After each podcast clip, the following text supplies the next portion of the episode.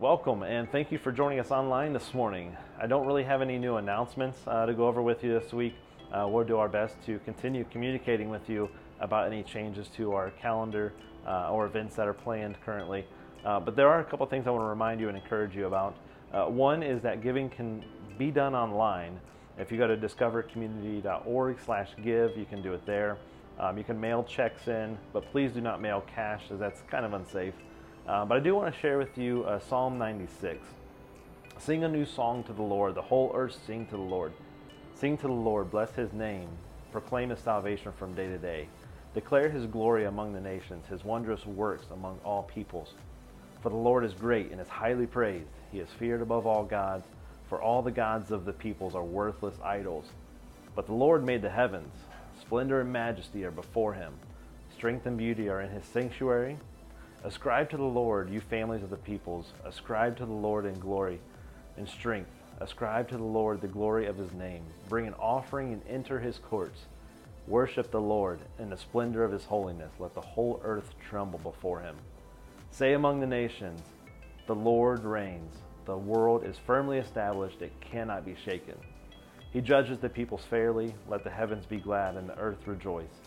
Let the sea and all that fills it resound. Let the fields and everything in them celebrate. Then all the trees of the forest will shout for joy before the Lord, for he is coming. For he is coming to judge the earth. He will judge the world with righteousness and the peoples with his faithfulness.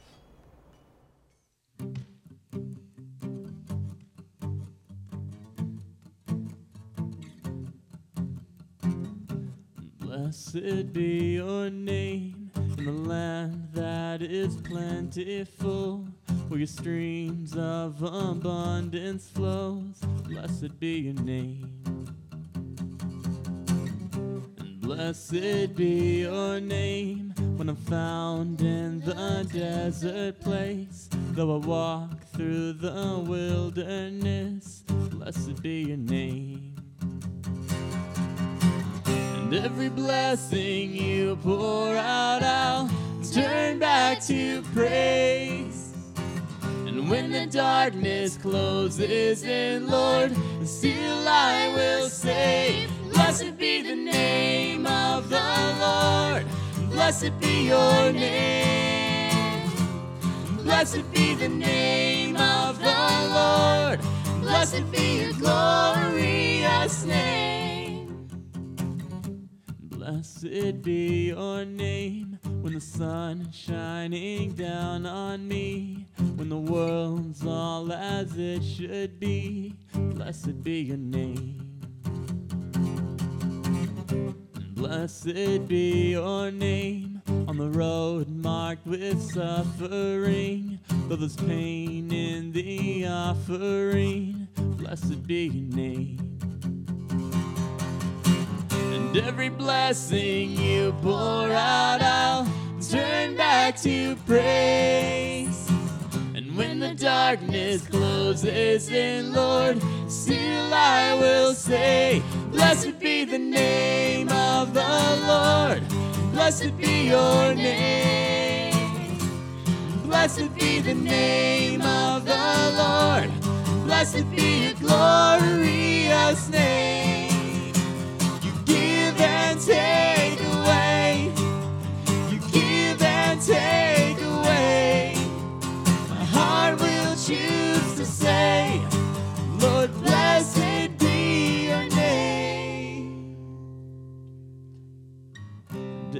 Blessing you pour out, I'll turn back to praise.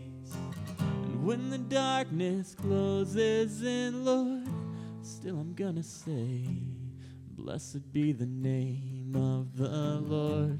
Blessed be your name. Blessed be the name of the Lord. Blessed be your glorious name. Of the Lord.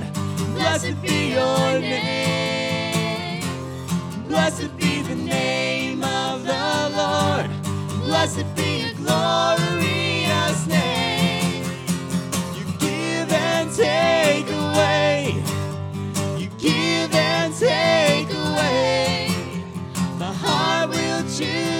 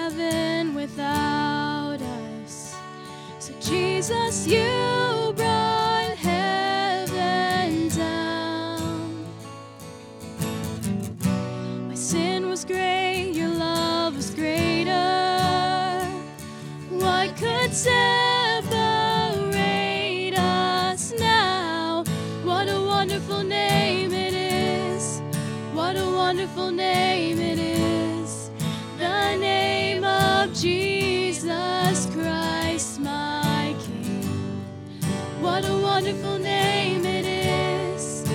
Nothing compares to this. What a wonderful name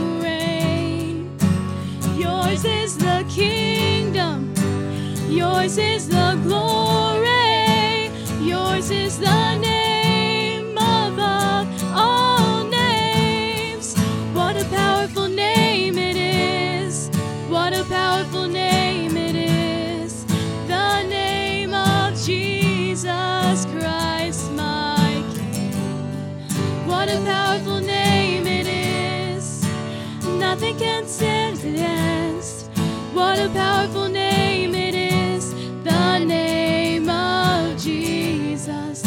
What a powerful name it is. The name of Jesus. What a powerful name it is. The name of Jesus. Good morning. Um, hopefully, I'll be honest. I watched the video last week and I was like, "Oh my goodness, I look like I'm gonna fall off that stool." So, so this week, no stool. Uh, if you guys have, been attending for our church for a while, you know I I move. I need space. I've got too much energy to be constrained by a chair. Um, so we're back to standing this week. I just I want to thank you guys um, for your patience with this. This is certainly an interesting situation, but one I believe and trust that God will do incredible things through. I think one of the blessings you're seeing is you're seeing a lot of people refocus on God and realize that this isn't something to be taken for granted the ability to gather together and worship together, that this is something that should be cherished. Um, so, that in and of itself is a, a blessing to come out of this. But we're currently in week two of our suspension, uh, suspension of regular church services.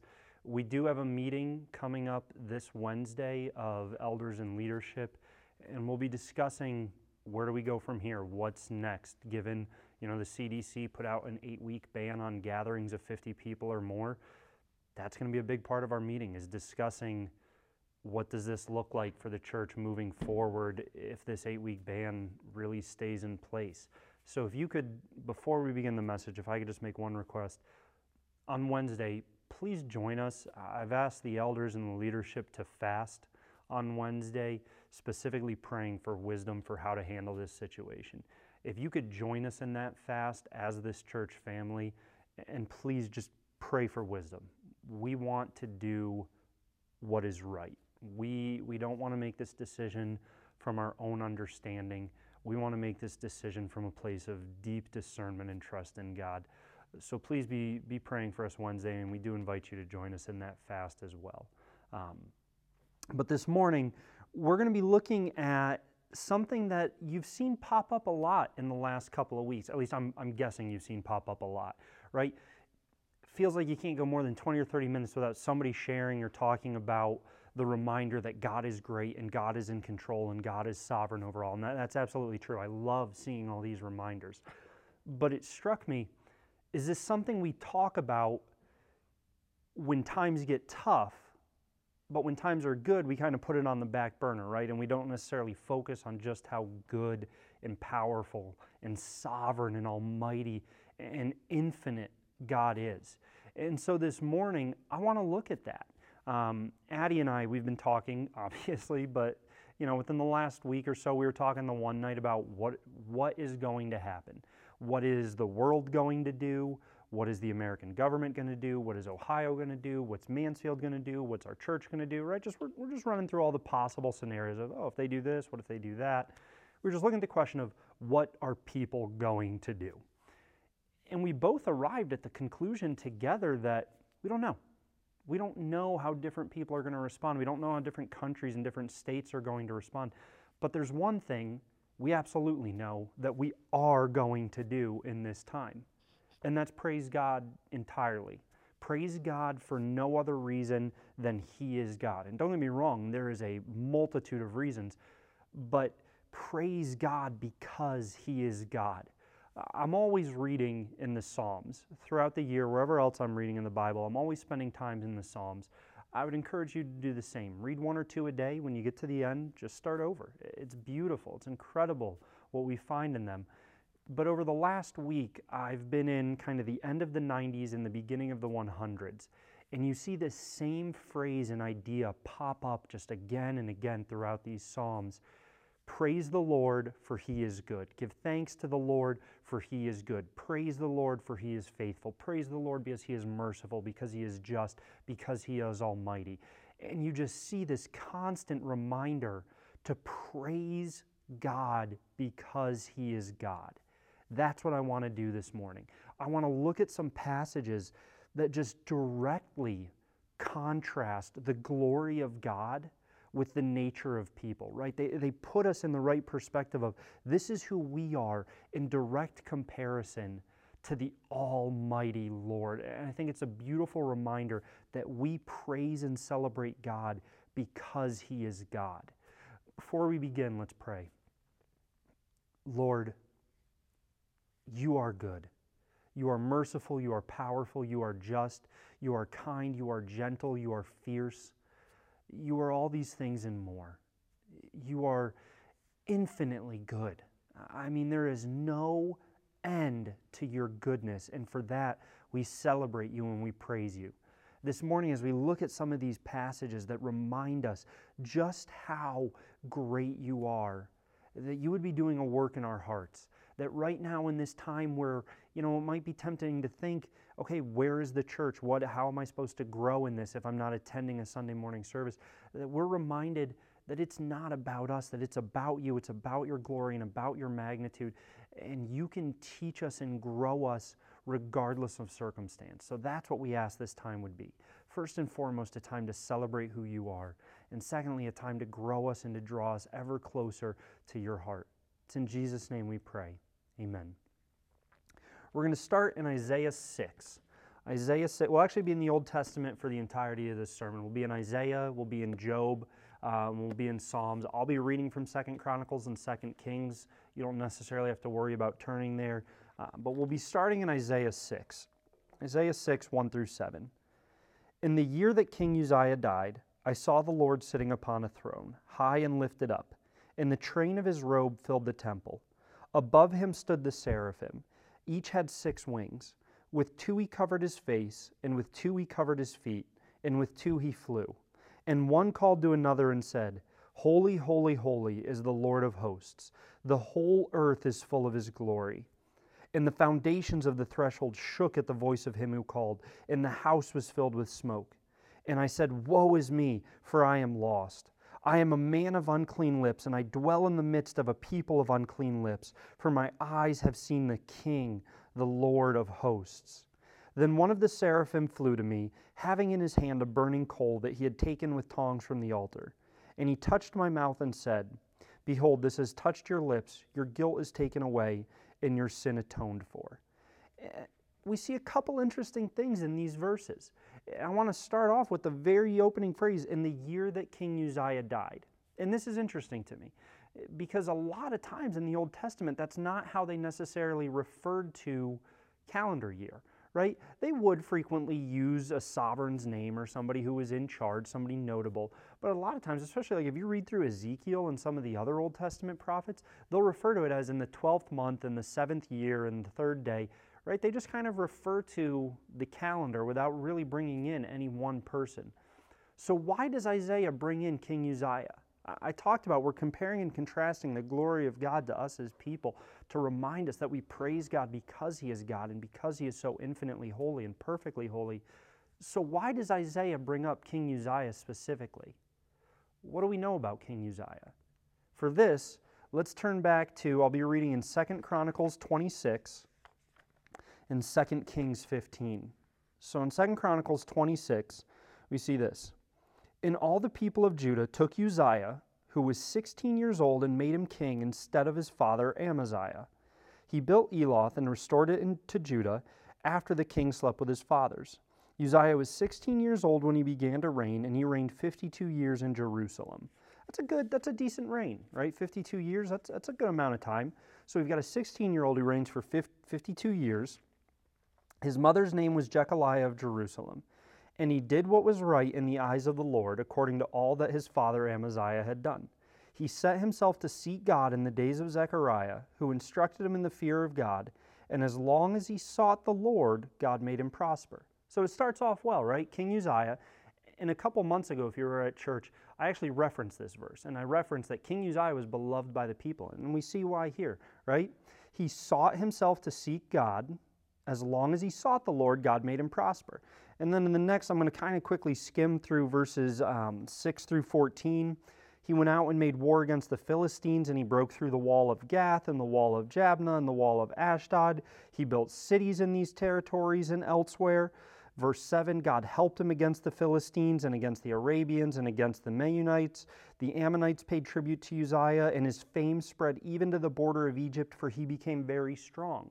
So again, we see Uzziah, and he's starting off great. Things are going well. The people are prospering. The kingdom is thriving. It's expanding. Things are going well. And then you have, moreover, verse 9. Moreover, Uzziah built towers in Jerusalem at the corner gate and at the valley gate. He built towers in the wilderness and cut many cisterns, for he had large herds. Moreover, Uzziah had an army of soldiers fit for war and division according to the numbers and the muster. The whole number of the men of valor was great. Under their command was an army of 300,000. So you see growth, you see prosper, you see thriving times for the people. They love Uzziah. He's seeking the Lord. Things are going well.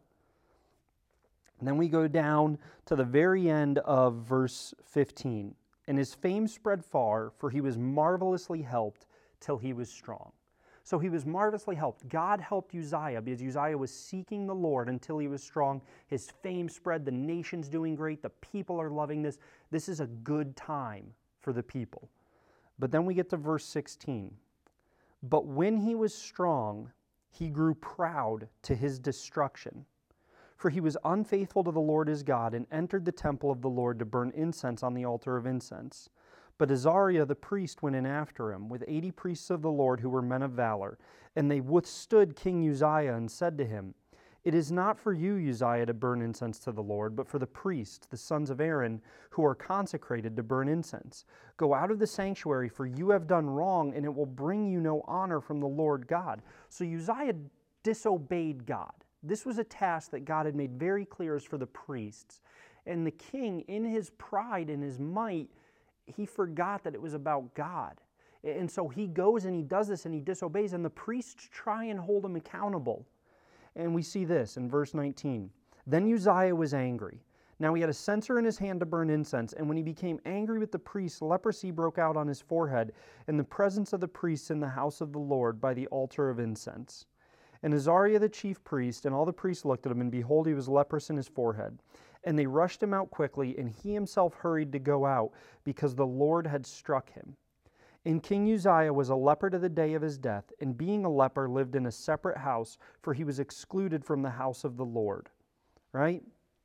And then it goes on to detail how Uzziah dies. So we see Uzziah, in his might, get too cocky in himself. He takes his focus off the Lord and he focuses on himself. We also see this about his reign. This is in 2 Kings 15 1 through 7. In the 27th year of Jeroboam, king of Israel, Azariah, the son of Amaziah, king of Judah, began to reign. That says Azariah, that's the same name as Uzziah. And that's why we started with Second Chronicles, so you see the details line up. Sometime, according to the language, these, these guys, these people had names that were the same name, just translated a little bit differently. So we're still talking about Uzziah, right? He was 16 years old when he began to reign, and he reigned 52 years in Jerusalem. Same guy. His mother's name was Jecoliah of Jerusalem. Same guy. And he did what was right in the eyes of the Lord according to all that his father had done. So we've got the same start to the story, right? They're, they're using the same details here in 2 Kings. But now listen in Second Chronicles, we looked at what happened within Uzziah with his reign, how he grew haughty and he grew proud and disobeyed God. Now look at what that kind of manifested itself as in his kingdom, in his people. Nevertheless, the high places were not taken away. The people still sacrificed and made offerings on the high places. And the Lord touched the king so that he was a leper to the day of his death, and he lived in a separate house. So, what do we see in Uzziah? He was proud. He was proud of his might and his power. He forgot who God was. He ceased to seek after God. He became obsessed with himself and did what he wanted to do. He was insensitive to sin, right? When the priest tried to convict him and, and hold him accountable to his sin, he responded in anger and indignation. So he was insensitive to sin and he was disobedient. And moreover, as we saw in that passage in 2 Kings, he allowed the people to continue in sin as well. He did nothing to tear down the altars to these idols. He allowed the people to continue to worship other gods and to disobey God, which just goes back to his insensitivity to sin. And so the people continued to worship these other gods. The people weren't focused on the Lord either. And so when Uzziah died, they looked at this prosperous time that the country had been under and they mourned greatly right? The people responded to the death of a man with this what are we going to do? How are we going to handle this? How is this possibly going to go well for us? Uzziah was everything to us. And so Isaiah had to draw their attention back to God. That's why he mentions Uzziah, because he wants the people to remember what happened. And he wants to contrast look, this is Uzziah who you put on a pedestal but who was insensitive to sin, who allowed you all to continue in sin, who disobeyed himself. Now let's talk about God. And while we're still on King Uzziah, I want to ask one question Do we resemble King Uzziah? I'm not talking about, don't, don't read into this, okay? I'm not talking about certain political landscapes or elections or anything like that. I'm talking about you and I, right? We as people. Do we resemble Uzziah? Have things gone so well for us in our lives? And be honest, I know we all have different struggles and trials, but really, we live in a country where we're in a good place, right? We have what we want at our fingertips. We have options, we have an abundance. Things are going well for our country just like they were for the people of Israel. Have we forgotten God? have we gotten, and again, I'm not talking about this specific virus quarantine, because I actually think that within this quarantine, we've seen more people remember God. So I'm not talking about this virus. I'm talking about three months ago, six months ago, two years ago, three years ago. I'm talking about the last 10, 15 years. Have we gotten to a place of comfort in the prosperity around us to where we've started to get cocky? And we've started to think it's about us. We've done this. We've earned this. We deserve this. Have we gotten insensitive to sin, right? We saw Uzziah's insensitivity to sin, both of the people and of himself. Does that describe the American church? Is the American church insensitive to the sin within ourselves and insensitive to the sin within the church around us? In past weeks, I've talked about the sins of slander, of gossip, of dissension and disunity right? Have we gotten insensitive to ego, to pride, to envy, to bitterness, to anger? I really I, I can't help but see a lot of tragic similarities between the body of Christ in America and Uzziah. I see insensitivity to sin. I see disobedience. And when confronted with it, I see arrogance and anger. And it breaks my heart. And I see this in my own life. I'm not, I'm not perfect. I'm never going to claim to be. But I want to be someone who's pursuing God. And so when I read a story like King Uzziah's, I can't help but ask the question Lord, is this in my own life? And if it is, destroy it. I mean, just crucify it, put it to death within me. Let me be someone who seeks you and who draws my strength and comfort from you. Because then we go back to the people of Israel when Isaiah is writing, and they're all freaking out over Uzziah.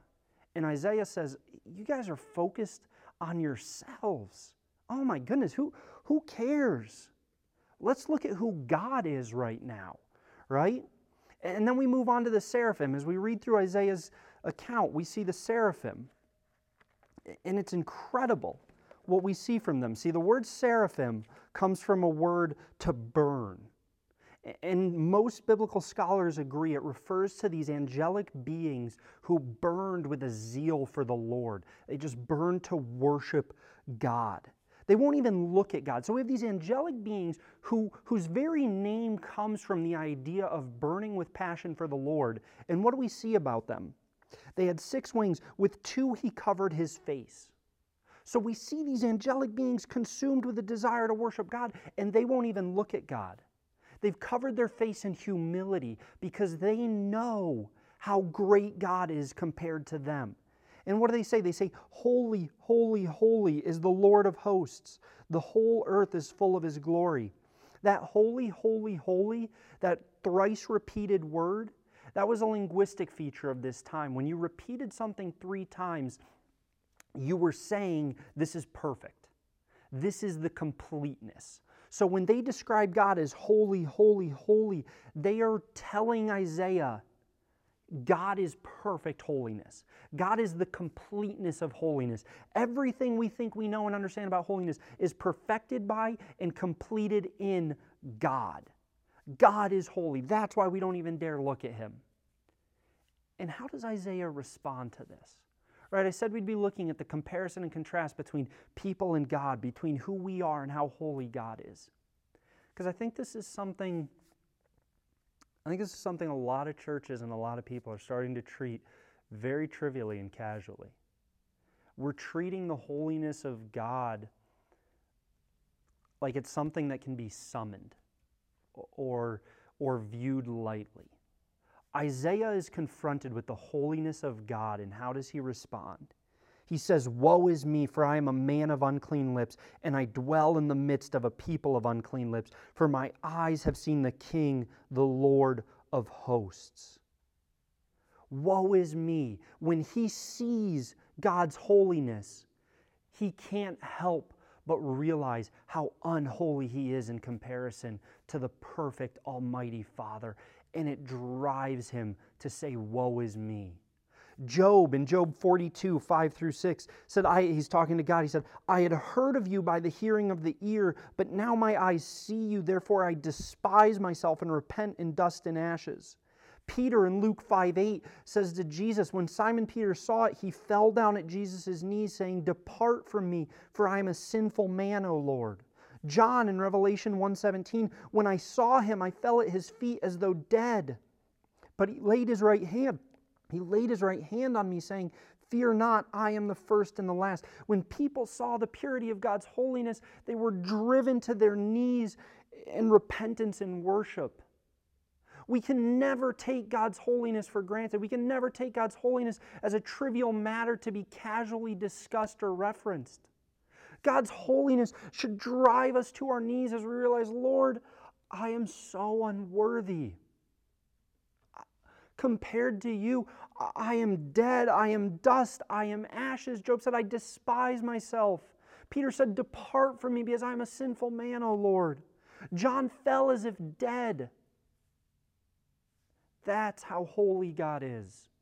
That's how perfect and almighty and sovereign God is and not just in times of panic like a quarantine, always.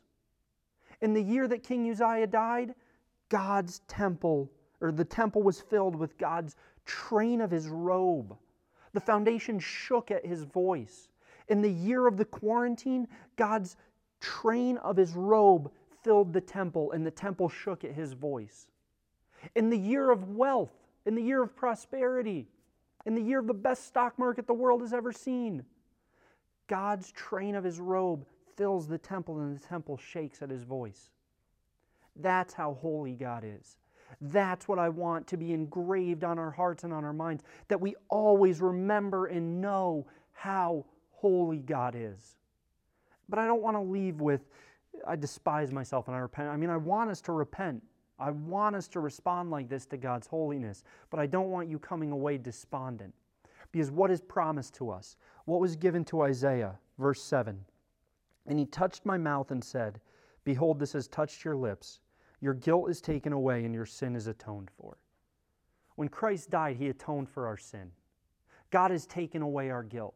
God has torn the curtain of the, the temple so that we can enter into his presence. So I, I looked at these passages with you all so that we would be reminded of how holy God is, but then I want to make sure we focus on that because that should equally drive us to our knees in gratitude.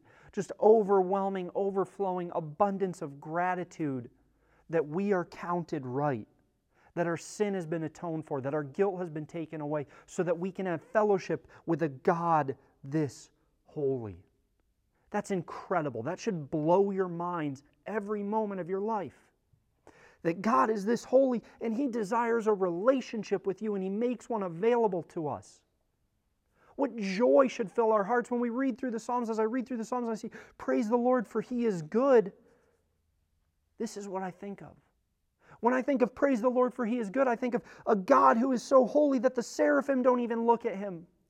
A God who is so holy that the temple shakes at the sound of his voice. And a God who is so holy and loving that he sent Christ to die for me so that my sins could be atoned for, so that I could have a relationship with him. That is why we always praise the Lord, regardless of circumstance, because he is holy and he is good. Where else do we see this? These are Matt, Matt Wentz and I were texting, planning out the service and such. And uh, I told him I was going to be speaking from chapters in the Bible that I describe as I simultaneously love reading them and I dread reading them because they always remind me of how great God is, and I love that. And they always remind me of how arrogant I am in the presence of God. And I hate that. So I love these chapters. But these chapters always convict me to surrender more to who God is and to recognize who God is. We're going to be in Job. We're going to be in Job 31 and then 38 through 42, a couple different passages. And if you're not familiar with the story of Job, Job had everything going for him. Job was a man of righteousness. That's not disputed. I'm, I'm not standing here saying Job wasn't righteous before God. The devil goes to God and he says, See, Job praises you only because he has everything going for him. If you took that away, if you took away his health, his kids, his prosperity, he would curse you. And God says, No, not Job. And he gave the devil permission to attack Job. And Satan took everything away from Job. He killed his children, he killed his livestock, he took away all his wealth, his homes, he took away his health. Right? It says Job at one point got so broken down that he was just sitting in the ashes and rubble, scraping himself with broken pottery to try and get relief from the pain of the sores on his body. So that's what has been going on. And then Job's friends come with him. And they start off giving him some decent advice, and then they just spiral out of control with their immature advice. And Job eh, kind of goes back and forth with them. And then we get to Job's concluding thought, and that's where we're going to be in Job 31.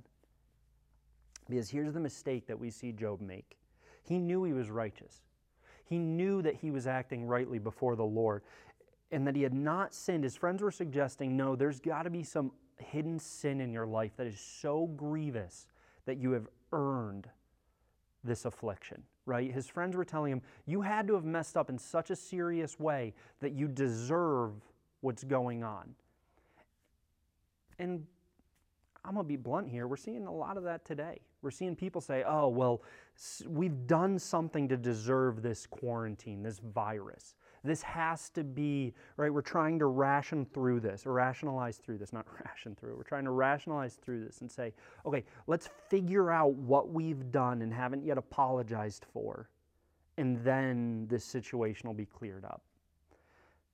And so, Job, his friends are suggesting this. Job knew he hadn't done that. So he questions why God would possibly allow this to happen. And that's where we see Job make his mistake. Listen to Job 31, 3 through 6. Is not calamity for the unrighteous and disaster for the workers of iniquity? See, Job is comparing himself to the unrighteous, and he's saying, look, bad things are for people who do bad things. Calamity is for the unrighteous, disaster is for the workers of iniquity. Does not he, he being God, he says, Does God not see my ways and number all my steps? If I have walked with falsehood and my foot has hastened to deceit, let me be weighed in a just balance, in a just balance. He's saying, look, if I've done wrong things, then yeah, let me have bad stuff happen to me. And he says, let God know my integrity. And then throughout the rest of uh, 31, he goes on to give some specific, he kind of expands on that, on this example of, look, if I've done something wrong, then let me be punished for it, but let God know my integrity. And then in 31 35, Job says, Oh, that I had one to hear me here is my signature. Let the Almighty answer me. Oh, that I had the indictment written by my adversary. That, that's get, that gets dangerous. Job says, Oh, that I had one to hear me. Here is my signature. I sign my name on this. I know I've done right, so therefore I don't deserve to have this happen to me. Let the Almighty answer me. Job wants answers from God. That's a scary place to find ourselves in where we dare to allow ourselves to think, God owes me answers. I deserve answers as to why this is going on. And I can't help but wonder are we finding ourselves in a position like Job right now? Do we find ourselves in tough times saying, well, God, I need an answer on this. Why is this happening? I haven't acted unrighteously. I haven't acted unjustly. Why is this being allowed to happen? Here's my signature. I stand by this. I want an answer, Lord. And how does God reply to Job?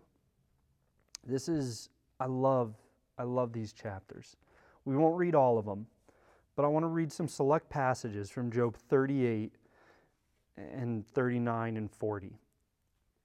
Job 38, 1 through 7. Then the Lord answered Job out of the whirlwind and said, Who is this that darkens counsel by words without knowledge? Dress for action like a man. Other translations say, prepare yourself for battle. Dress for action like a man. I will question you, and you make it known to me. See, Job's trying to question God and says, No, no, no, no, no. I will question you, and you answer me. Where were you when I laid the foundation of the earth? Job was saying, God, where are you? Where are you in this situation? Have we found ourselves saying, God, where are you in this situation? God doesn't answer Job's question. God asks Job, Where were you when I laid the foundation of the earth? Tell me if you have understanding. Who determined its measurements? Surely you know. Or who stretched the line upon it? On what were its bases sunk, or who laid its cornerstones when the morning stars sang together and all the sons of God shouted for joy? Who shut in the sea with doors when it burst out from the womb? Verse 12 Have you commanded the morning since your days began and caused the dawn to know its place? Verse 16, have you entered into the springs of the sea or walked in the recesses of the deep? Verse 19, where is the way to the dwelling of light and where is the place of darkness, that you may take it to its territory and that you may discern the paths to its homes? You know, for you were born then, and the number of your days is great. Have you entered the storehouses of snow or have you seen the storehouses of hail? Verse 25, who has cleft a channel for the torrents of rain? I, can't even imagine what Job is feeling at this point. As God is just questioning him, okay, Job, you want answers? Then answer me this. Where were you when the foundations of the earth were laid? Where were you when the rain was told where to fall? Where were you when the snow was stored up? Where were you when the light was given a home and darkness was given a place? Verse 39 Do you know when the mountain goats give birth? Can you number the months that they fulfill? Verse 5 and 39 Who has let the wild donkey go free? Who has loosed the bonds of the swift donkey? Verse 13 the, the wings of the ostrich wave proudly, but are they the pinions and plumage of love? He goes on and he starts in verse 39. He goes through creation and he goes through these incredible, majestic creatures and he asks Job, Are you in charge of them? Have you given them life? Have you created them? Have you formed them? Have you created their behavior? Have you given them a place to be? Chapter 40, verses 1 through 10. And the Lord said to Job, Shall a fault finder contend with the Almighty? He who argues with God, let him answer it. Then Job answered the Lord and said, Behold, I am of small account. What shall I answer you? I lay my hand on my mouth. I have spoken once and I will not answer. Twice, but I will proceed no further. Job, Job's starting to get it. Job is starting to realize God is not there for us to question him.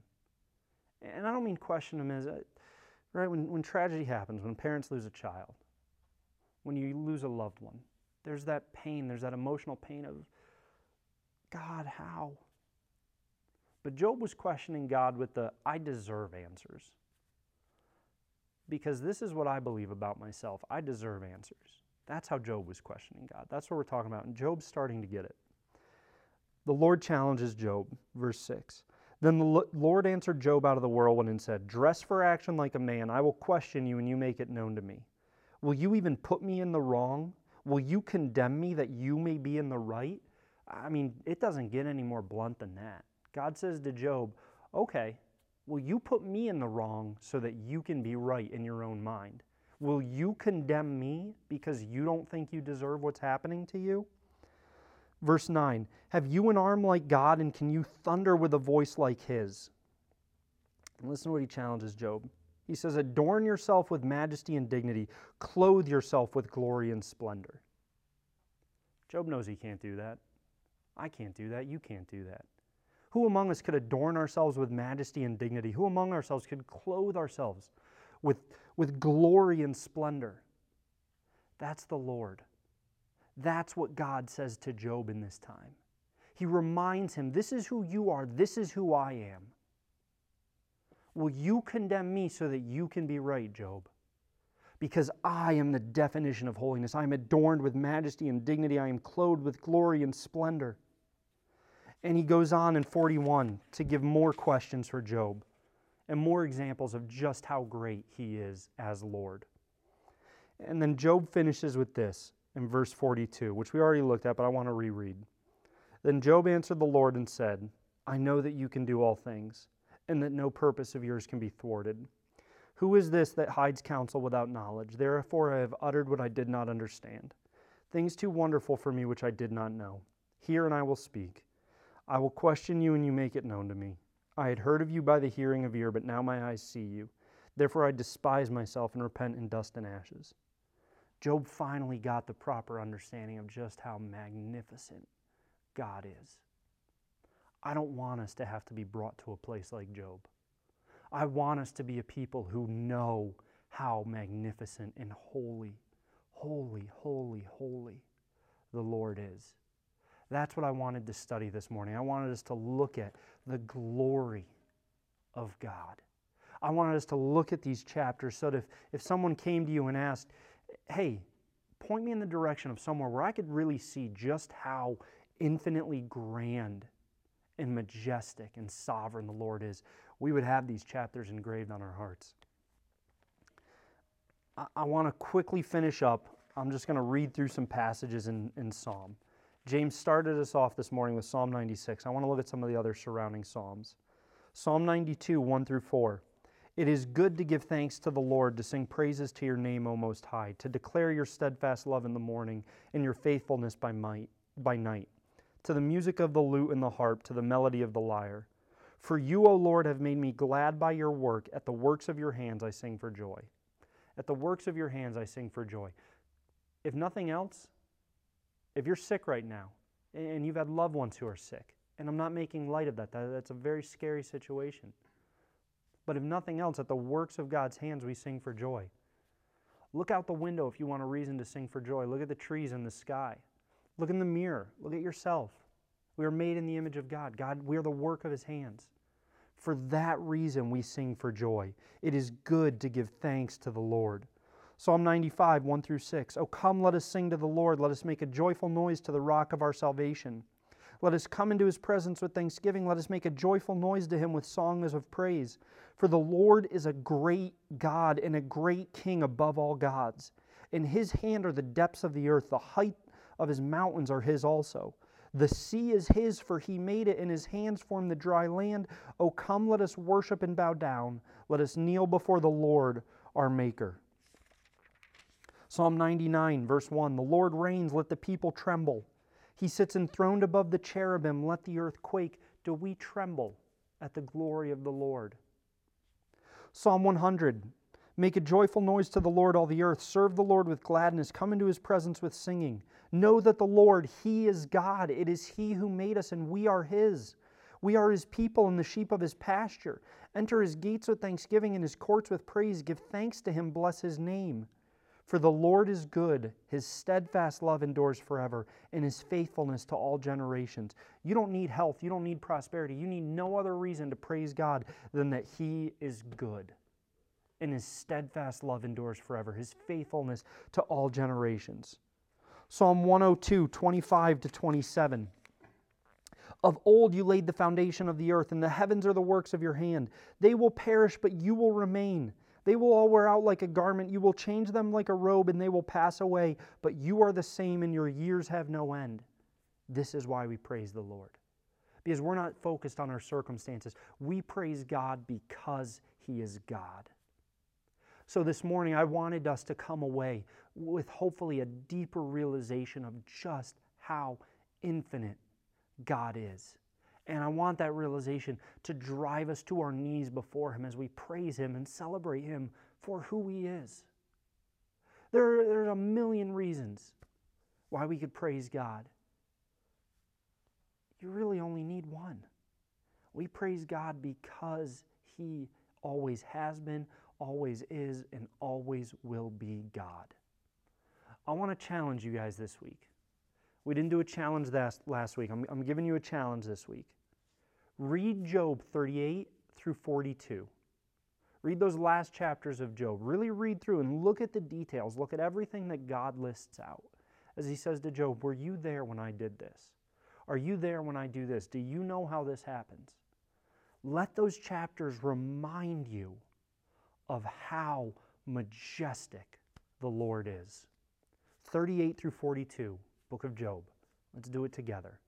Let's be a church that remembers always God's infinite glory. Please join me in prayer. God, we thank you because you are you. We thank you because you are good. We look at the works of your hands and we celebrate them and we praise you for them. It's incredible that we get to live in this world. It's incredible that every morning when we wake up, that's a new mercy right then and there. And then when we look in the mirror, we see the work of your hands looking back at us. And for that, we praise you. Because we weren't there when the foundations of the earth were laid, because we don't know where the storehouses of snow are, we praise you. And we praise you for sending Christ for us. We are so unworthy of what you've done for us, and you've done it out of love. You've atoned for our sin. You have cleansed us of our guilt so that we can enter into right relationship with you. And for that, we praise you. It's in Jesus' name we pray. Amen. You guys have a good week.